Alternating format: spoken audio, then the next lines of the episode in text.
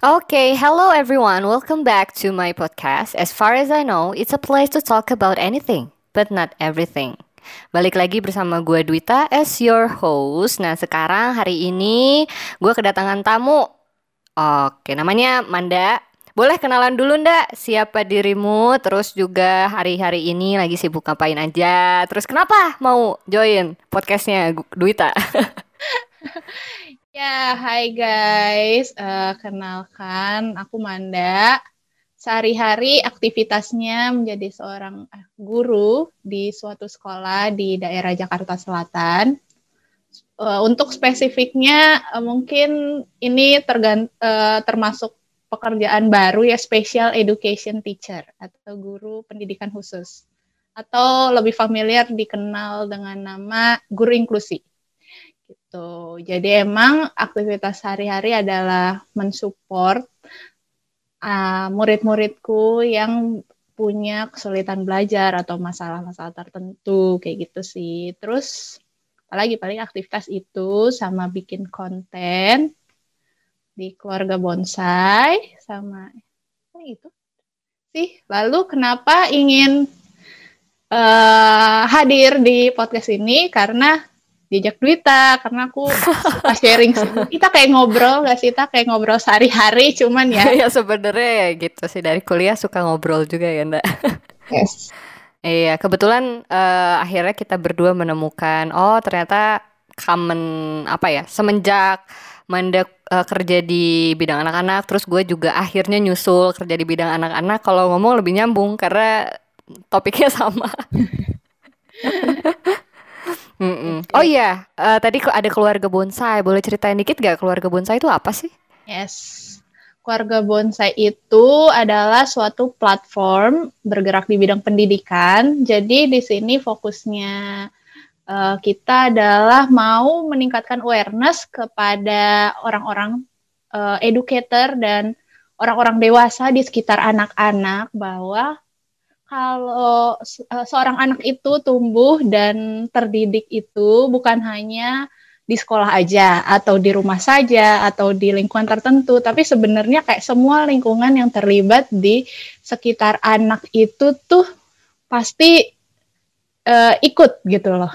Jadi sebagai orang dewasa yang ada di sekitar anak kita tuh harus well educated gitu buat ngajarin anak ini tuh nggak cuman kayak guru ke murid gitu kita contohnya. Jadi bisa aja kayak ya orang udah pasti orang tua ke anaknya. Atau misalnya uh, tante keponakan tiba-tiba ponakannya minta tante aku harus belajar ini. Wow gitu kan. Tantenya juga harus tahu. Atau mungkin tetangga ke tetangga yang lain kan. Bisa. Dan kita juga men, um, ingin meningkatkan awareness kalau misalnya bahkan orang dewasa pun bisa aja belajar dari anak gitu bukan cuman orang dewasa yang mengajarkan ke anak kayak gitu sih kurang lebih. Oke, nice point banget ya terutama yang terakhir orang tua kita juga yang dewasa belajar sama anak karena itu jarang banget ditanemin yang gue rasain di sekitar jadi seakan-akan anak itu tidak mungkin lebih tahu daripada orang dewasa. Wow, padahal uh, aslinya iya. ya. padahal aslinya, wah kita pusing. Pasti Dita ngalamin gak sih sehari-hari di mana kayak, wow anaknya ketika anak-anak yang curiosity-nya udah tinggi banget gitu, hmm. terus kayak bertanya hal-hal yang, aduh bagaimana ya menjawabnya. Kadang mereka yang ngajarin gitu loh. Ya bener banget. Hmm, hmm, hmm. nah ini pas banget nih sama topik kita hari ini nda. Judulnya adalah learning process without the right environment will not be efficient.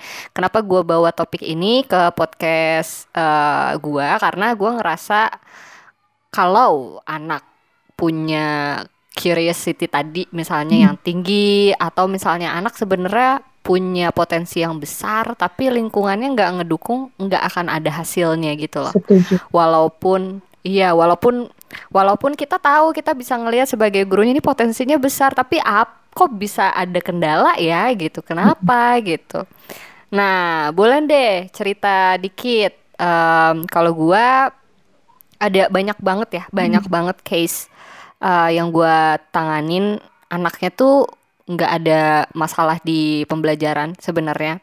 Uh, dia misalnya kalau kita ngomongin teori speed processingnya fine fine aja gitu. Terus uh, dia juga uh, daya tangkapnya oke oke aja tapi ternyata sangat kurang terstimulasi.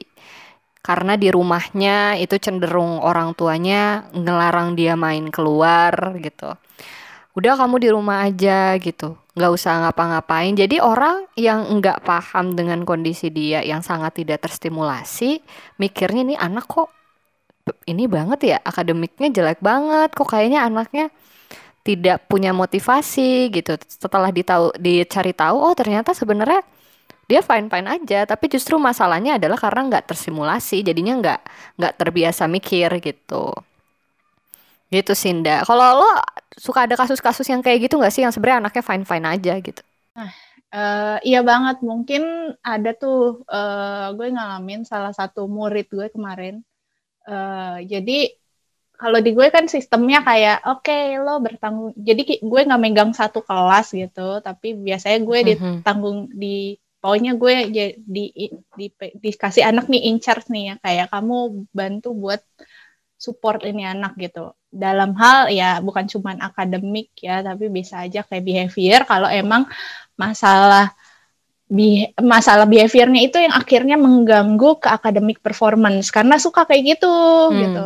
Nah terus jadi ada ceritanya pas aku pertama kali kayak hm, ini anak gak ada masalah apa-apa apa sih masalahnya? Tapi guru-guru yang sebel sebelumnya gitu yang udah pengalaman sama dia wah Manda kamu rasakan saja nanti bersama dia seperti apa. gitu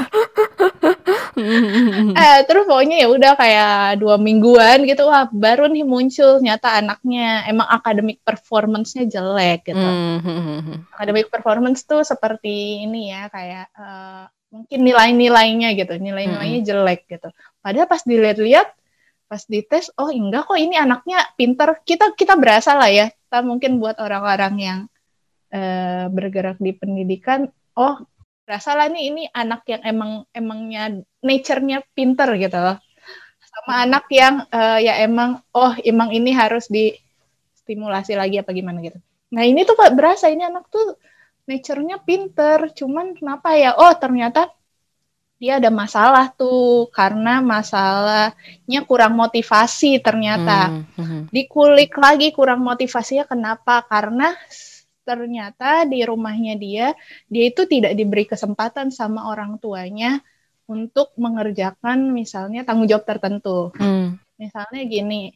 Jadi dia tuh uh, punya adik adiknya tuh ternyata lebih jago dari hmm. dia gitu lah ya hmm, hmm, performancenya gitu lah nah uh, kebetulan nih anak ini punya masalah uh, apa motorik jadi motoriknya cenderung lemah nah akhirnya tuh di rumah orang tuanya yang memberi kalau memberikan tanggung jawab tuh selalu adiknya karena aku pernah waktu itu home visit ke rumahnya mm -hmm. dan habis itu orang tuanya yang kayak uh, manggil kayak si adiknya, e, boleh nggak ambilin mukena buat Miss Manda gitu.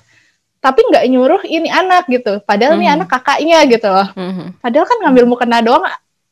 Ini anak udah 10 tahun ya, tak kayak lah bisa aja kan anak 10 tahun untuk ngambil mukena doang. Oh, ternyata mm -hmm. seperti itu dan akhirnya dia ibaratnya ya dianya jadi uh, lack of confidence, mm -hmm. akhirnya jadi motivasinya rendah jadi dia meng melihat dirinya dengan cara ah ya udah aku tuh nggak bisa ngapa-ngapain gitu hmm. aku kalau gini-gini hmm. tuh nggak bagus akhirnya kan hmm. academic performance-nya nggak keluar nah hmm. itu tuh yang kayak wah sayang banget gitu itu sih salah satu fenomenanya kenapa uh, eh kalau yang relate sama Duita tadi ceritakan hmm, gitu. hmm, hmm, hmm, bener banget ya jadi banyak yang Hmm, gue sih ngerasanya awam ya terutama ya. Kalau kita kan basicnya dulu juga kuliah belajar di psikologi, jadi kita paham gimana uh, nature and nurture tuh nggak mungkin nggak berkaitan gitu. Kita kita ngerti yes. gitu kalau lingkungan ngaruh banget. Tapi awam yang yang misalnya awam kan banyak juga yang belajar oh tentang parenting atau tentang edukasi yang baik. Tapi banyak juga nih yang nggak nggak sama sekali tertarik ke situ. Pasti mikirnya ya kalau proses belajar itu di sekolah aja gitu. Uh, yes, iya benar kan? sekali itu. yang kayak udah lah gitu dulu dulu nggak sih sebelum pandemi nggak sih Iya, iya. berasa banget Hmm. yang kayak eh ya udahlah mis udah ini urusan dia di sekolah aja gitu loh Hmm. Loh, kayak wow tapi kan pendidik kamu bisa bayangkan mungkin tak Eh, gue ganti-ganti ya gue kamu gitu Gak apa-apa. ya Gak apa-apa. jadi kayak bisa bayangkan seorang anak padahal di sekolah itu tuh ngabisin waktu tuh cuman sep- kayak seperempat dari hidup dia per harinya Mhm. tapi seorang anak itu diharapkan orang tua buat ya ya udah belajar tuh di sekolah aja gitu ibaratnya kan Mhm. nggak bisa sebenarnya nggak bisa gitu juga kan Apalagi seringnya itu masalah di rumah justru dibawanya ke sekolah ya nggak sih, Nda? Ya atau kadang ya kayak gitu tuh kayak Mhm. muridku tadi yang aku Mhm. ceritakan Mm-mm. masalah di rumah tapi munculnya impactnya berasanya di sekolah gitu Iya, bener banget. Ini noted harus di well noted sih. Kalau misalnya apa ya hal pengalaman di rumah itu otomatis pasti bakalan ngaruh ke sekolahnya gitu. Dan begitupun sebaliknya, eh, yang di sekolah dia mengalami apa itu pasti bi- bisa ngaruh juga ke di rumah. Juga misalnya sama teman-teman mainnya. iya Dan Mm-mm. sorry sebenarnya bukan cuman di rumah doang gak sih tak? Mm-mm. Kadang kamu mungkin merasa misalnya kamu lagi handle satu anak terus Mhm. kayak dia kayak eh kok ini anak ada berbeda ya? Pas di rumah nggak masalah, misalnya di sekolah nggak masalah. Oh ternyata ada masalah di lingkungan mana yang lain gitu kan? Iya iya bener bener bener.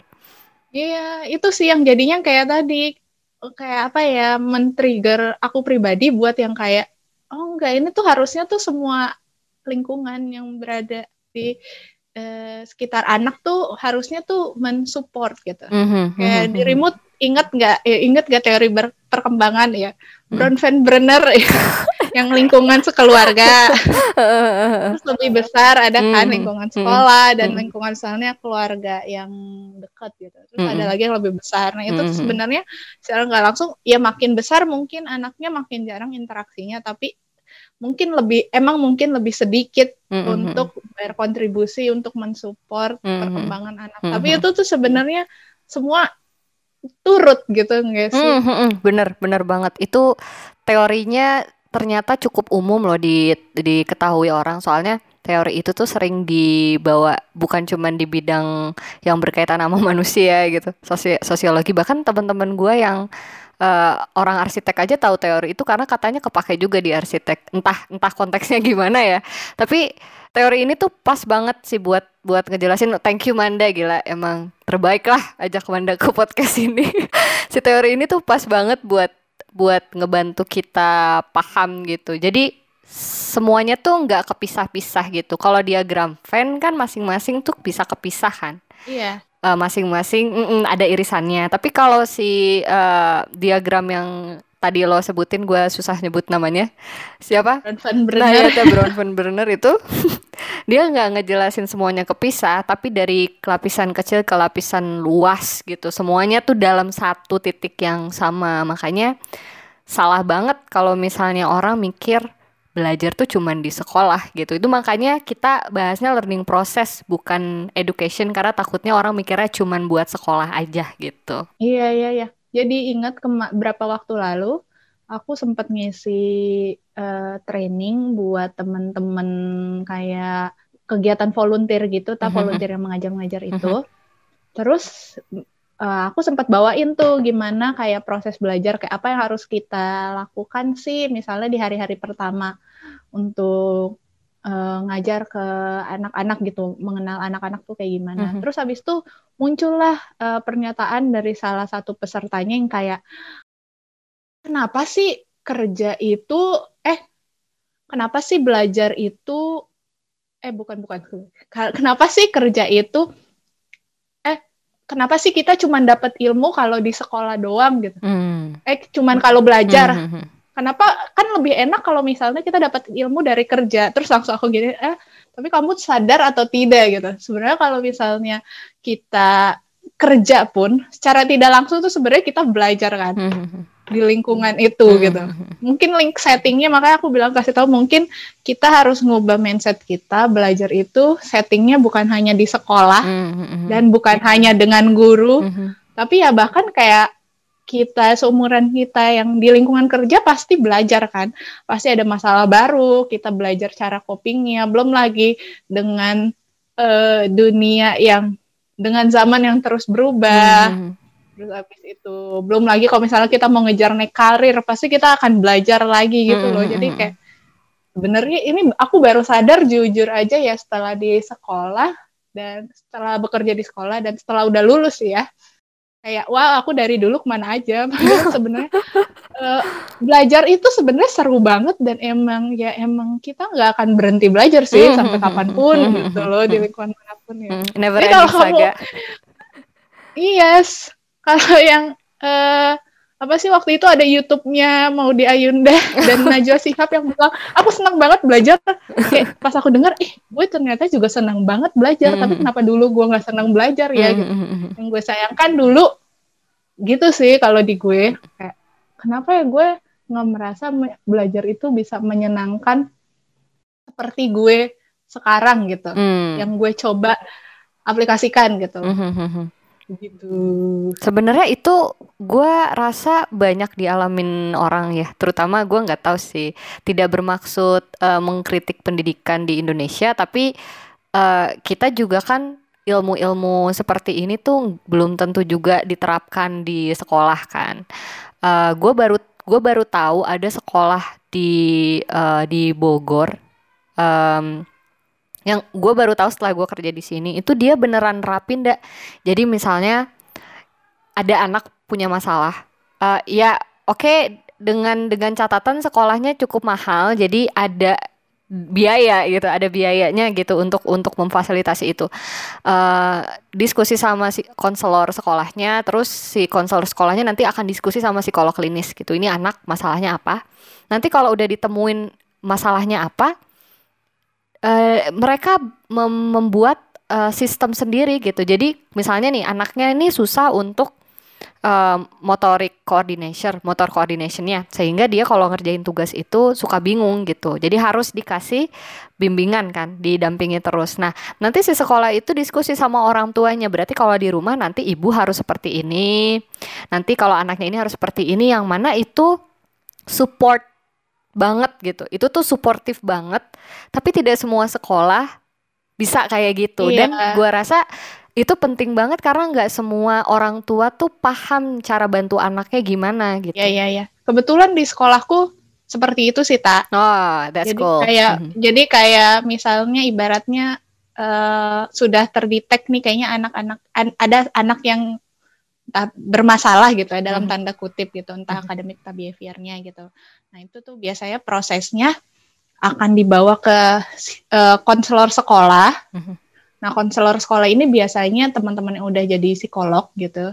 Jadi emang kayak sekalian dari hmm. mereka. Hmm. Tapi kadang juga emang ada juga yang butuh bantuan dari psikolog luar. Hmm. Nah kalau misalnya uh, dari mereka terdetek nih, kalau misalnya oh ini anak ada masalah tertentu. Misalnya kalau masalahnya dia hanya di uh, apa ya masalah keluarga atau gimana nah itu emang dari psikolog tar sama guru kelas sama orang tua mm-hmm, meeting. mm-hmm, tapi emang uh, kalau dari dari eh dari yang dari konselor itu ya. Terus dari kalau misalnya dari konselor itu terdetek dia ada kesulitan belajar atau masalah yang lainnya baru di refer ke uh, posisi gue ini mm-hmm. gitu guru-guru yang kayak gue ini nah mm-hmm.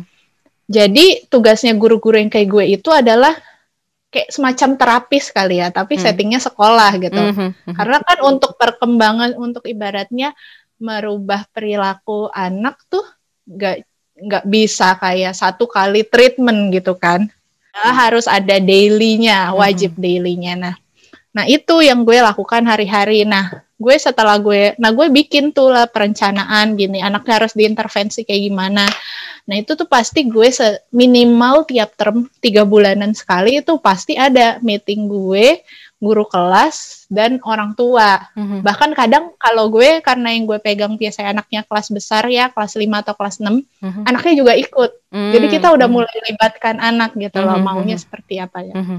Nah, itu tuh pasti gue di momen-momen itu atau kadang mungkin di daily life juga ketika emang harus ada yang di uh, support sama orang tua juga, mm-hmm. pasti gue akan minta tolong sih yang kayak misalnya kayak anak yang gue cerita tadi itu treatmentnya setelah gue bilang, bu kayaknya sepertinya ya gue um, dengan assertively menyampaikan kalau misalnya uh, anaknya ini sepertinya emang masalahnya dia kurang percaya diri gitu. Mm-hmm. karena yang situasi tadi. Terus uh, terus harus apa? Akhirnya gue sampein deh. Uh, mungkin mulai sekarang ibu bisa coba untuk me memberikan kesempatan dia untuk diberi tanggung jawab. Mungkin kayak pertama semenit. Terus mm-hmm. kayak misalnya jagain adiknya pertama semenit. Terus nanti waktunya sekian, sekian eh, ditambah lah ya. Mm-hmm. Nah, habis itu ibunya sadar emang iya sih, Miss, aku yang nggak sabar tapi sama dia karena hmm. dia tuh begini gini hmm. gini. Nah, itu kan akhirnya kayak kadang mungkin orang tua juga eh, nggak uh, sadar gitu apa yang sudah dia lakukan mungkin kayak ya namanya orang tua juga kan nggak ada les buat jadi orang tua gitu loh. Jadi bener, kayak bener, emang mereka bener. jadi pasti bang. Jadi ya nggak masalah sebenarnya buat diskusi sama uh, guru dan kayak ya gitu. Itu kan akhirnya memberi insight. Akhirnya ya udah cobalah treatment dengan aku minta tolong ibunya buat di rumah diberi kesempatan hmm, dia hmm, hmm gitu. hmm, hmm, dan sama rajin-rajin diapresiasi gitu. Hmm, karena sebenarnya masalahnya gitu kan masalah motivasi. Hmm, kayak progres sesedikit apa pun gitu dari 10 soal tadinya dia bis, cuman bisa ngerjain tiga terus ini dia maju jadi lima gitu mm-hmm. wow itu udah progres gitu mm-hmm. kita lihat kan progresnya jadi nggak mm-hmm. nggak nggak akhirnya seperti apa gitu namanya perkembangan kan nggak praktis ya mm-hmm. jadi emang harus ada itunya nah itu tuh pasti dan pasti aku kayak keep in touch sih sama orang tuanya gitu kayak uh, gimana bu perkembangannya gitu atau kadang kalau ada yang aneh bu uh, aku ngerasa dia seperti ini gitu hmm. uh, di rumah lagi ada apa ya kadang hmm. soalnya gitu kadang hmm. ada juga yang connect nah, itu di mana ya aku ngerasa sebenarnya karena itulah tadi kolaborasi antara guru orang tua dan sekolah Iya gitu atau misalnya ya mungkin pemerintah nanti wow itu udah lebih besar ya lingkupnya ya tapi kayak makro. inilah at least guru an, uh, orang tua untuk mensupport anak. Mm -hmm. Nah apalagi di pandemi gini ini tuh beneran butuh kolaborasi antara kedua pihak ini sih untuk bisa mensupport anak. Di tempat gua kan kita ada ini ya sebenarnya kita memang ada satu fasilitas yang ngebantu untuk uh, belajar um, mengasah emotional intelligence-nya si anak-anak juga. Dulu tuh uh, kita cuman masih sampai sebatas uh, karena kita juga kan cabang ya, jadi kita ngikutin pusat gitu. Ngikutin pusat. Oke, kita di sini fungsinya untuk mengedukasi aja gitu. Maksudnya kita ngajarin anak-anak what is emotion gitu. Apa itu feelings thermometer gitu kan kalau anak-anak butuh gitu untuk identifikasi mereka. Tapi sekarang komplain orang tua tuh mulai banyak. Anak-anaknya susah fokus tiba-tiba jadi emosional. Yang mana itu salah satunya ya diem terus di rumah energinya nggak habis gitu. Akhirnya uh, maksudnya itu ngebantu sih. Uh, kita juga nggak akan ngeh gitu karena kita nggak sama anaknya toh. Kita nggak ngelihat anaknya. Yes. ada komunikasi dari orang tua itu ngebantu banget. Jadi kita sampai ngedesain gitu loh. Ini kayaknya untuk anak ini dengan karakter kayak gini uh, treatmentnya harus gimana gitu oh ternyata iya yeah. kayak gitu desain jadi kita desain uh, yang sebenarnya nggak part of our job sebenarnya untuk sampai kayak gitu itu kan jatuhnya udah intervensi yeah, gitu yeah. tapi ternyata perlu dibutuhkan karena ya mau nggak mau kalau itu tidak diselesaikan dia mau belajar pun nggak akan ngaruh gitu yeah, yeah, yeah. dia nggak bisa nangkep pelajaran duduk duduk diam di kelas nggak nggak bisa fokus nggak nangkep gitu. Terus emosinya juga naik turun naik turun. Karena kan nggak gerak gitu. Si anaknya energinya terlalu penuh gitu kan. Yes itu sih. Intervensi ya. Nah aku sampai intervensi itu biasanya. Mm-hmm. kayak apa gitu. Metodenya mm. apa gitu. Langsung kayak oh mau ngajarin mm-hmm. ini metodenya apa? Mm-hmm. tapi paling kalau di pandemi ini sih yang berasa banget ya. Aku pribadi ya oke okay, akademik iya. Tapi kayak dibanding akademik sih lebih kayak pengen biar anak-anak tuh seneng aja sih belajar enjoy aja gitu loh. Kalau misalnya di sekolah kayak nggak nggak ngejar akademik sampai segitunya karena ya gitu mereka udah pasti energi berkurang. Eh maksudnya energi penyaluran energinya gitu ya. Kesempatan untuk penyaluran energi berkurang. Kesempatan sosialisasi berkurang. Aku tuh bayangin kayak stres banget sih pasti jadi anak-anak ini gitu. Dan that's why makanya tak kenapa kemarin akhirnya aku bikin keluarga bonsai itu jujur aja itu kan karena pandemi ya. Karena melihat situasi ini gitu loh. Oh. karena melihat situasi ini situasi yang kayak uh, selama ini orang tua uh, kayak oh ya udah ini ajarin aja di sekolah gitu kan. Di sekolah aja miss. Nah abis itu hmm. pas lagi pandemi ini berasa tuh orang-orang tua orang tua orang tua kan pada overwhelm karena kayak ya terus kayak simple hmm. yang kayak nanya Miss ini anaknya harus diapain? gitu kan. Lah harus diapain? gitu kayak dalam hati kan ibaratnya aku kalau agak jahat dikit akan bilangnya kayak ya kan uh, lo orang tuanya hmm. kalau nggak tahu anak lo harus diapain? gitu. Iya kan tapi ya emang ternyata itu orang tua nggak well educated gitu untuk yang kayak ya tadi hmm. soal penyaluran energi. Jadi energinya anak-anak yang seperti itu energinya tuh harus diapain gitu loh biar keluar gitu kan. Hmm. Ya mungkin hmm. ya kalau kita mungkin secara intuit intuitif karena udah beraktivitasnya di sini udah tahu ya. Tapi kan orang tua emang hmm. kayak harus mungkin dijelasin Bu coba begini, coba begini. Nah, itu yang kayak uh, yang itu yang orang-orang nggak tahu kan. Nah, kalau makanya kalau dari bonsai sendiri itu sih yang kita pengen uh, sampaikan ke orang-orang gitu loh. Kita akan kita tuh bagi-bagi beneran tips gitu loh kayak gimana sih kalau misalnya orang anak-anak begini karena kalau teori ya kayak aku bayar jadi orang tua. Hmm. Aduh, udah kerjaan, ngurus aja lah. Terus kayak aduh teorinya kayak apa? Aduh, gua nggak sempet waktu lah buat nyari teorinya hmm. gitu. Mending kayak lo please praktis aja nggak sih bisa kayak harus apa nih anaknya harus hmm. diapain gitu ya kayak. Itu sih yang ternyata yang orang tua itu uh, lag-nya di situ ya. Mm-mm. Tapi syukurnya sekarang um, kayaknya orang tua orang tua saya mau udah lebih aware ya soal mm. parenting dan kayak dan sekarang me, wow, eh, fasilitasnya tuh udah cukup banyak gitu loh. Banyak banyak banget. Cover itu. Mm-mm. Kakak gue juga kan uh, ponakannya baru uh, baru mau setahun ya, tapi dia dari jauh sebelum anaknya lahir tuh udah banyak belajar gitu. Bahkan wow. bahkan dia hebat banget gue salut sih. Uh, pas pas si anaknya tuh tahu gak sih gerakan moro gitu? Mm. terus gue kayak tete tahu gak itu namanya apa? Tahu tete itu namanya moro. Kok tahu sih? Ya baca lah deh gitu. Wow. eh gue gue salut banget gitu loh. Dia banyak baca terus dia uh, kita kan banyak informasi-informasi mitos ya. Apalagi kalau misalnya dari generasi orang tua tuh. Mm -hmm. dari generasi orang tua kan ya tidak menyalahkan tapi pada pada masanya memang informasi nggak sebanyak sekarang yes. gitu.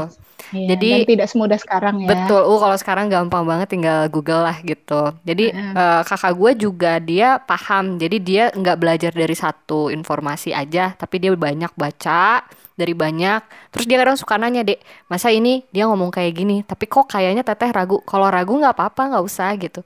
Toh punya belief hmm. sendiri gitu, nggak apa-apa gitu. Yang yeah, yeah. yang gue rasa uh, itu ngebantu banget untuk uh, ponakannya gitu. Jadi ponakannya eh ponakannya ponakan gue lah itu kan anak dia. nah ponakan gue itu sempat agak telat uh, belajar ngerondangnya. Bukan ngerondang dulu, baru posisi apa sih namanya? Namanya apa ya? Posisi uh, gue lupa namanya. Anak kelas besar agak-agak lupa oh iya posisi kalau ngeronda kan udah ininya nih udah jalannya. Nah ini dia baru posisinya aja tuh belum bisa. Nah terus ternyata uh, kakak gue ini kan selalu ngecek uh, waktu perkembangan seharusnya udah bisa apa-apa. Dia tuh selalu cek lagi nih ke dokter anaknya ini kenapa anaknya apa yang salah gitu. Tapi nggak panik nggak panik. Dan itu menurut gue suportif banget.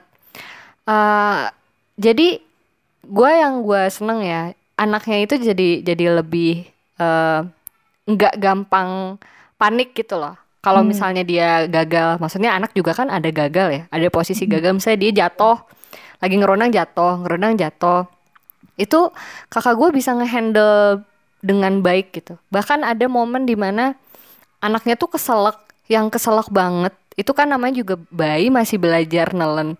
Ketika Mm-mm. ketemu tekstur yang agak ker- keras atau agak kasar, dia butuh waktu. Mm-mm. Itu kakak gue panik sebenarnya, tapi dia tahu dia nggak boleh panik. Jadi dia kayak ayo sakap, ya pelan-pelan ditepuk-tepuk sampai akhirnya benar. Menurut gue kakak gue cukup eh, bisa memberikan lingkungan yang suportif, yang kondusif untuk anaknya nanti belajar em, semakin besar gitu. Karena udah banyak tahu gitu, udah banyak belajar. Itu itu sih yang menurut gue privilege banget gitu. Uh, applause tapi. Yeah. Ya. semoga iya sih kayak semoga memang semakin banyak orang tua yang kayak gitu ya. Soalnya ya at least Hmm. paling enggak ya gitu lo belajar tuh bu biar kayak tahu pas nanti situasinya terjadi tuh emang eh, Mm-mm. ya walaupun nggak tahu mau ngapain pertama yang pasti nggak panik gitu. Mm-mm. Kalau misalnya Mhm. situasi terjadi terus kayak pasti kalau kita nggak ada pengalaman sama sekali kan pasti tuh eh nggak ada nggak ada bukan nggak ada pengalaman ya pasti nggak ada pengalaman nggak ada informasi sama sekali Mhm. sebelumnya gitu nggak ada prior knowledge gitu pasti kita akan panik sih udah pasti Mhm. kayak salut banget sih kayak gitu Mhm. kalau hebat hebat Hebat. Emang proses learning tuh ini ya kompleks ya sebenarnya, Mm-mm. kompleks banget. Walaupun yang kita bisa lihat tuh cenderung hasilnya aja. Mungkin kalau di orang dewasa eh, hasilnya nggak begitu kelihatan ya, karena basic-basic ability kayak eh, kalau yang kelihatan kan yang fisik tuh biasanya baru belajar ngomong. Kalau baik kan kelihatan banget, bayi balita anak-anak tuh kelihatan banget progresnya, hasilnya ada. Ini kalau kita orang dewasa tuh akan susah ngelihatnya karena eh, yang berkembang cenderungnya yang di kepala gitu. Iya. Sedangkan orang kadang ngelihatnya ya luarnya aja gitu. Jadi Iya, iya. eh, jadi mungkin itu kali yang yang kepikiran di orang yang pernah nanya ke lo juga gitu. Kenapa kita belajarnya di sekolah aja tapi nggak pas di kerja? Karena nggak kelihatan dan Iya, kita iya. cenderung diajarin untuk apresiasi hasil dibandingkan proses gitu nggak sih? Iya, iya, iya, bisa jadi. Mantap. Nah, gue pengen nanya Dinda, kan tadi kita udah bahas nih, bisa dibilang anak yang cukup privilege, orang tuanya aware, kalaupun orang tuanya nggak tahu harus ngapain, orang tuanya mau tanya gitu dan cari tahu gimana cara bantunya, Eh, sehingga proses belajar dia untuk eh, handle masalahnya pun bisa bisa ada gitu eh, hasilnya. Nah, kalau di pengalaman lo sendiri pernah nggak sih ada yang eh kalau gue sih pernah ngalamin anak itu udah ikut di tempat gua. Maksudnya tempat gue juga kan kayak brain training gitu ya. Jatuhnya kayak terapi juga. Udah setahun lebih tapi nggak ada progres karena di rumahnya hmm, bisa dibilang diabaikan gitu. Nggak neglected yang kayak neglected banget. Tapi tidak ada follow up lagi gitu. Misalnya di rumahnya kita saranin ibu anaknya nanti ini ini ini ya gitu. Eh, ibu nanti eh, kalau pagi harus kayak gini-gini, kalau sebelum tidur gini-gini gini. Nah, itu nggak dilakukan sama sekali dengan alasan sibuk gitu. Mhm. Yang kayaknya itu umum banget. Tapi jadinya nggak ada nggak ada progres. Beneran beneran kita nih eh, gue sebagai eh, let's say kayak terapis kayak terapisnya dia udah usaha mungkin, miss-miss yang lain juga udah usaha mungkin. Ketika itu nggak ada support dari keluarga tuh kita nggak bisa lihat progresnya gitu. Exactly sih. Jadi kan apa sih apa yang sudah kita tanamkan tidak konsisten gitu loh, tak berjalan. Mm-mm. Jadi kayak bisa jadi dia perilakunya berubah, tapi mungkin kayak ketika di bersama lo doang. Karena kan dia belajar kan, tapi nggak di sit- giliran situasi yang lain. Oh enggak, gue nggak harus belajar kok di situasi eh, ini harus eh, situ- di situasi rumah misalnya harus kayak pas di eh, tempat terapi gitu. Mm-mm. paling gitu sih sayangnya itu kayak apa ya aduh kayak agak disayangkan cuman ya bingung juga sih ya tapi soal yang nggak berhasil itu sebenarnya ada hal yang harus diketahui sih menurut aku Hmm. buat kita semua yang ngajarin gitu Mm-mm. ini aku berasa karena di eh, aku ngajarnya rata-rata peritin gitu ya Hmm. SD akhir gitu kalau nah aku ngomper sama teman-teman aku yang ngajarnya TK gitu atau SD awal nah itu tuh biasanya tuh mereka progres sangat terasa gitu sedangkan Hmm. kalau di aku progres tuh udah mulai nggak terasa gitu Mm. kadang ya misalnya bisa jadi ada situasi yang uh, aku udah pakai intervensi tertentu gitu di hmm. sekolah ah nggak nyambung gitu minta support orang tua kadang mungkin surat support orang tua juga udah diberikan tapi ya nggak juga gitu loh mm-hmm. nah ada yang akhirnya kita mi tapi akhirnya aku mikir sih jadi ada juga yang kadang uh, bukan karena ibaratnya salah kita intervensinya mm-hmm. eh ada hal gini jadi ada intervensi yang cocok-cocokan, mm-hmm. ya sih? Kayak, oh ini anaknya ternyata harus diginin, ding, diginin gak cocok untuk satu masa tertentu. Dan ada juga masalah maturity anak. Mm. Itu tuh yang mm.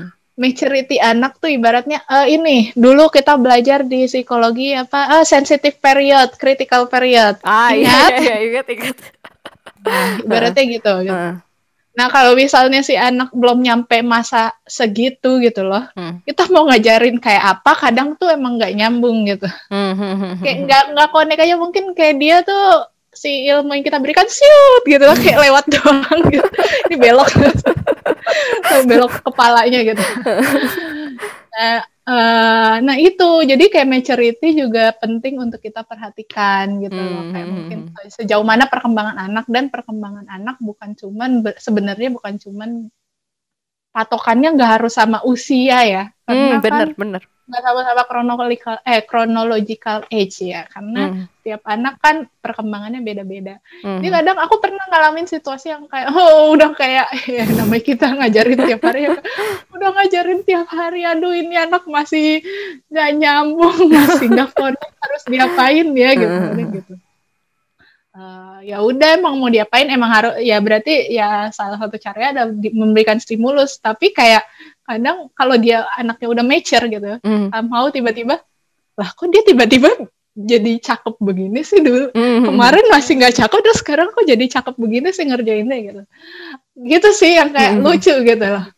Kadang mungkin kalau di kita kayak aduh ter apakah intervensi ini berhasil apa enggak ditentukan oleh hal-hal itu? Gitu loh kadang ada juga yang soal maturity itu ya perkembangan mm -hmm. itu hmm, hmm. perkembangan anak mm -hmm. uh Iya. Karena kan namanya tiap anak beda-beda terus mm -hmm. ya emang tugas kita adalah memberikan stimulus aja sih menurut aku mm -hmm. menghadirkan lingkungan yang emang kondusif buat belajar dan memfasilitasi anak-anak gitu karena ya kita orang dewasa uh, aku selalu meyakini diriku kita orang dewasa bukan berarti kita lebih tahu dari anak. Cuman kita mm. emang apa ya kayak range kita belajar dan uh, range waktu kita belajar dan scope kita belajar tuh udah lebih banyak aja dari anak gitu. Mm -hmm. Tapi belum tentu kita jadi otomatis yang paling jago mm -hmm. gitu sih. Mm. Gue ada sedikit cerita sih ini kalau berhubungan dengan maturity ya. Uh, uh, pertama gue jarang banget ketemu sama anak yang kayak gini. Kedua dan setelah gue tahu ternyata emang lingkungannya gila sangat-sangat mensupport dia untuk bisa terjadi kayak gini. Jadi uh, anaknya tuh waktu itu SMP kelas 1 atau kelas 2 gitu gue agak lupa. Hmm, tapi topik bahasanya udah ngomongin filsafat. Tidak secara teoritis enggak yang misalnya lo pernah uh, Miss pernah denger Hegel gak gitu. Enggak enggak tapi tapi dia sudah think philosophically gitu. Terus kaget dong gue kan akhirnya gue suka ajak ngobrol misalnya abis selesai kelas. Misalnya dia dia biasanya tuh selalu sore dan nunggu jemputan. Jadi selalu ada Pero. selalu ada momen mm -mm, selalu ada free time untuk ngobrol. Terus gue tanya-tanya emang dia biasanya suka nonton apa? Oh dia suka YouTube. Tapi dia cari yang TED Talks yang kayak gitu-gitu. Dan itu udah dibiasakan dari dari dia SD ternyata dari sama hmm. nyokapnya. Nyokapnya berperan penting banget untuk ngebentuk si anak ini sampai ada satu diskusi diskusinya lucu deh. Jadi kita ngomongin paradoks uh, dua dimensi.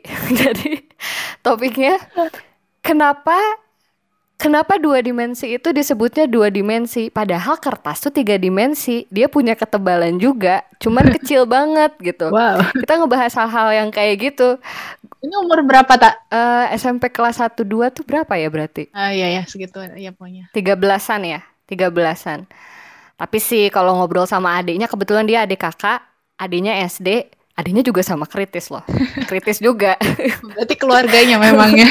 keluarganya memang. Nah, terus akhirnya hmm, kebetulan gue yang handle dua anak ini, si adik kakak. begitu ada fas ada mom ada apa ada keharusan untuk feedback session kan kita selalu ada feedback sessionnya anda ya sama orang tua hmm.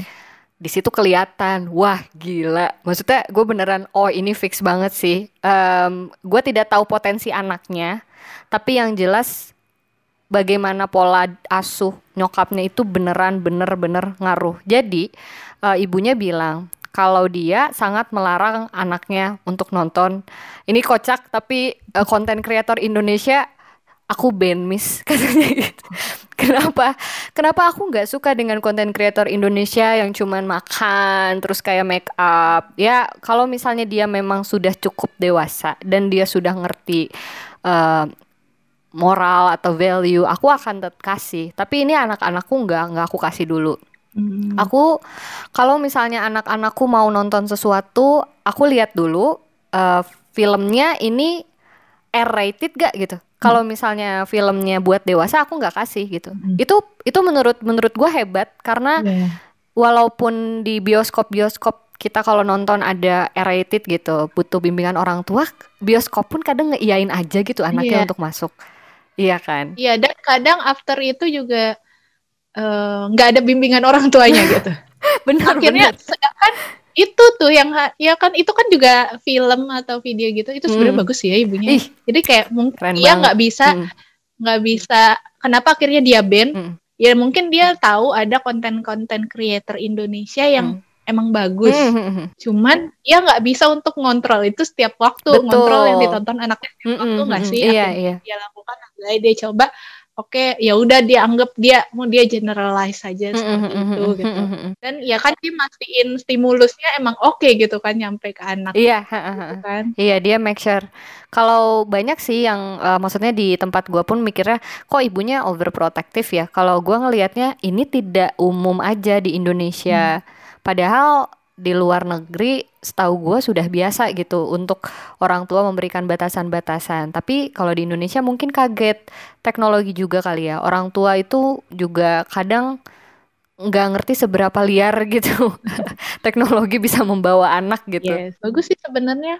Soalnya dan abis nonton juga pasti aku kebayang sih even kayak TED Talk gitu ditonton sama anaknya. Mm -hmm. Pasti after, setelah itunya ada yang dibahas sama ibunya. Iya. Karena nggak ada mungkin, ada banget apa ya ibaratnya ya namanya setiap orang uh, setelah menerima stimulus pasti persepsinya akan hmm. beda-beda hmm. kan. Kalau kita hmm. udah hmm, dewasa hmm. mau kita mungkin udah bisa bedain ya mana yang tadi bener hmm. sih ibunya kayak moral value-nya yang kayak mana baik, mana yang tidak, mana yang boleh dilakukan, mana yang tidak. Tapi kalau misalnya anak hmm. uh, seorang anak gitu ya yang yang apa sih? Aduh pokoknya bagian otak apa yang lebih cenderung berkembang adalah uh, yang emotion dibanding yang frontal buat mikir gitu. Mm-hmm. Jadi mm-hmm. udah pasti tuh harus adanya mm-hmm. nyamain persepsi gitu mm-hmm. sih pasti. Mm-hmm. Bener banget. Kalau di aku ada kemarin kasus pokoknya ada anak yang berantem dengan anak lain via DM Instagram gitu. Gimana? Terus habis itu iya. pokoknya berantem jadi kebawa ke sekolah gitu deh. Pokoknya gitu deh. Kayak aduh gurunya ikutan gitu. Akhirnya hmm. parents ikutan. Terus pas kita diskusi sama guru, terus kayak anaknya yang kayak, ya ini kan Instagram, aku miss gitu. Mm -hmm. Terus guruku dan orang tuanya sepakat bilang gini, sampai kamu 17 tahun, itu Instagram bukan milik kamu gitu. Mm. Karena itu bukan bukan milik kamu sepenuhnya gitu ibaratnya. Karena itu adalah ya ya bahkan Instagram aja udah nentuin legal age-nya berapa kan mm -hmm. gue lupa deh legal age-nya berapa kayak 13 or 16 gitu kan untuk orang untuk anak yang udah sampai ke uh, udah sampai di usia tersebut dianggap sudah bisa sendiri. Mm -hmm. Kalau sebelum itu sih emang pasti pasti akan ada kayak miss miss miss conception yang gimana ya ternyata ya emang uh, berantem itu cuman perkara ya hal yang nggak penting yang apa ya waktu itu postingan apa lupa yang kayak hmm. sebenarnya. Yang akhirnya ya emang setelah ini mama kamu akan lebih ketat lagi buat meriksain hmm, hmm Instagramnya hmm, kamu gitu. Benar-benar itu itu susah sih. Maksudnya kalau misalnya orang tuanya ataupun kita sebagai pendidik bisa menyampaikan kenapa kamu ini bukan milik kamu seutuhnya gitu. Uh, apalagi kalau kita ngomongin legal ya legal gitu nggak semua anak bisa melek mm-hmm. gitu. Emang nggak boleh gitu. Tapi uh, balik lagi ke yang tadi yang anak tadi itu gue kayak ngejadiin uh, nyokapnya sebagai role model gue juga gitu loh. Ada beberapa yang gue pelajarin gitu. Um, si anaknya ini selain dilarang maksudnya di band gitu nggak boleh nonton kreator Indonesia walaupun secara financially sangat berada dan bisa akses kapan aja orang tuanya tetap ngasih batasan. Jadi kamu cuman boleh buka handphone Sabtu dan Minggu gitu. Itu pun ada time limitnya tuh ada gitu.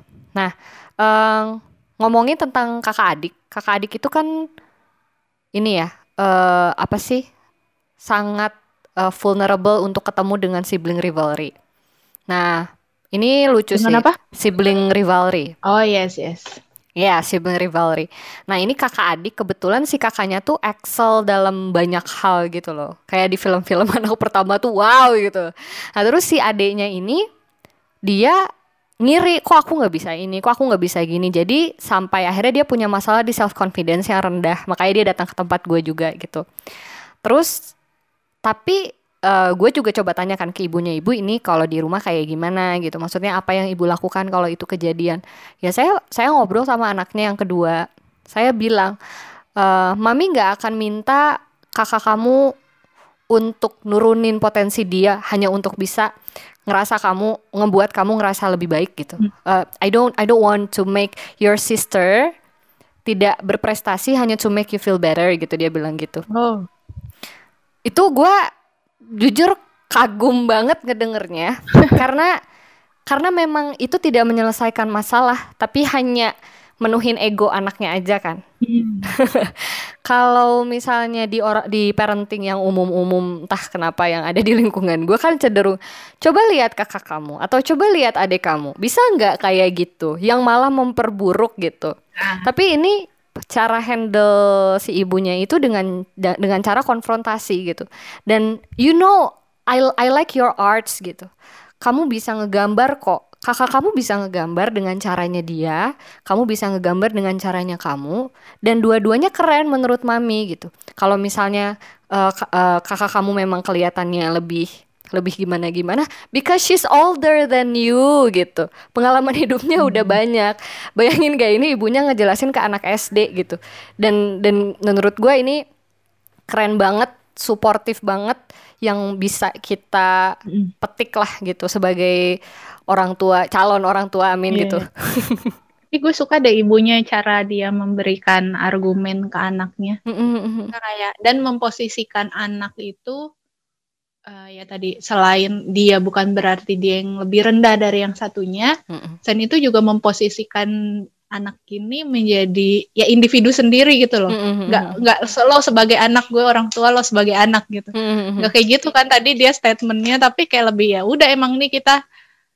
ya gue individu gue menyampaikan ke lo sebagai individu yang lain juga gitu, mm-hmm. itu tuh menurut aku itu juga somehow itu bisa cukup baik dalam menstimulus anak ya buat hmm. yang apa sih kayak critical thinkingnya gitu loh. Hmm. Karena kita nggak treat dia bukan sebagai ah ya lu anak kecil nggak tahu apa apa gitu kan. Hmm. Enggak, woi, aduh, anak kalau udah diturutin udah kita yang nggak sanggup ya iya, iya, iya banget. Soalnya potensi apa ya daya mereka belajar kan sebenarnya emang masih unlimited gitu loh, nggak kayak kita ya walaupun maksudnya learning itu kan emang bisa dipelajari kapan aja.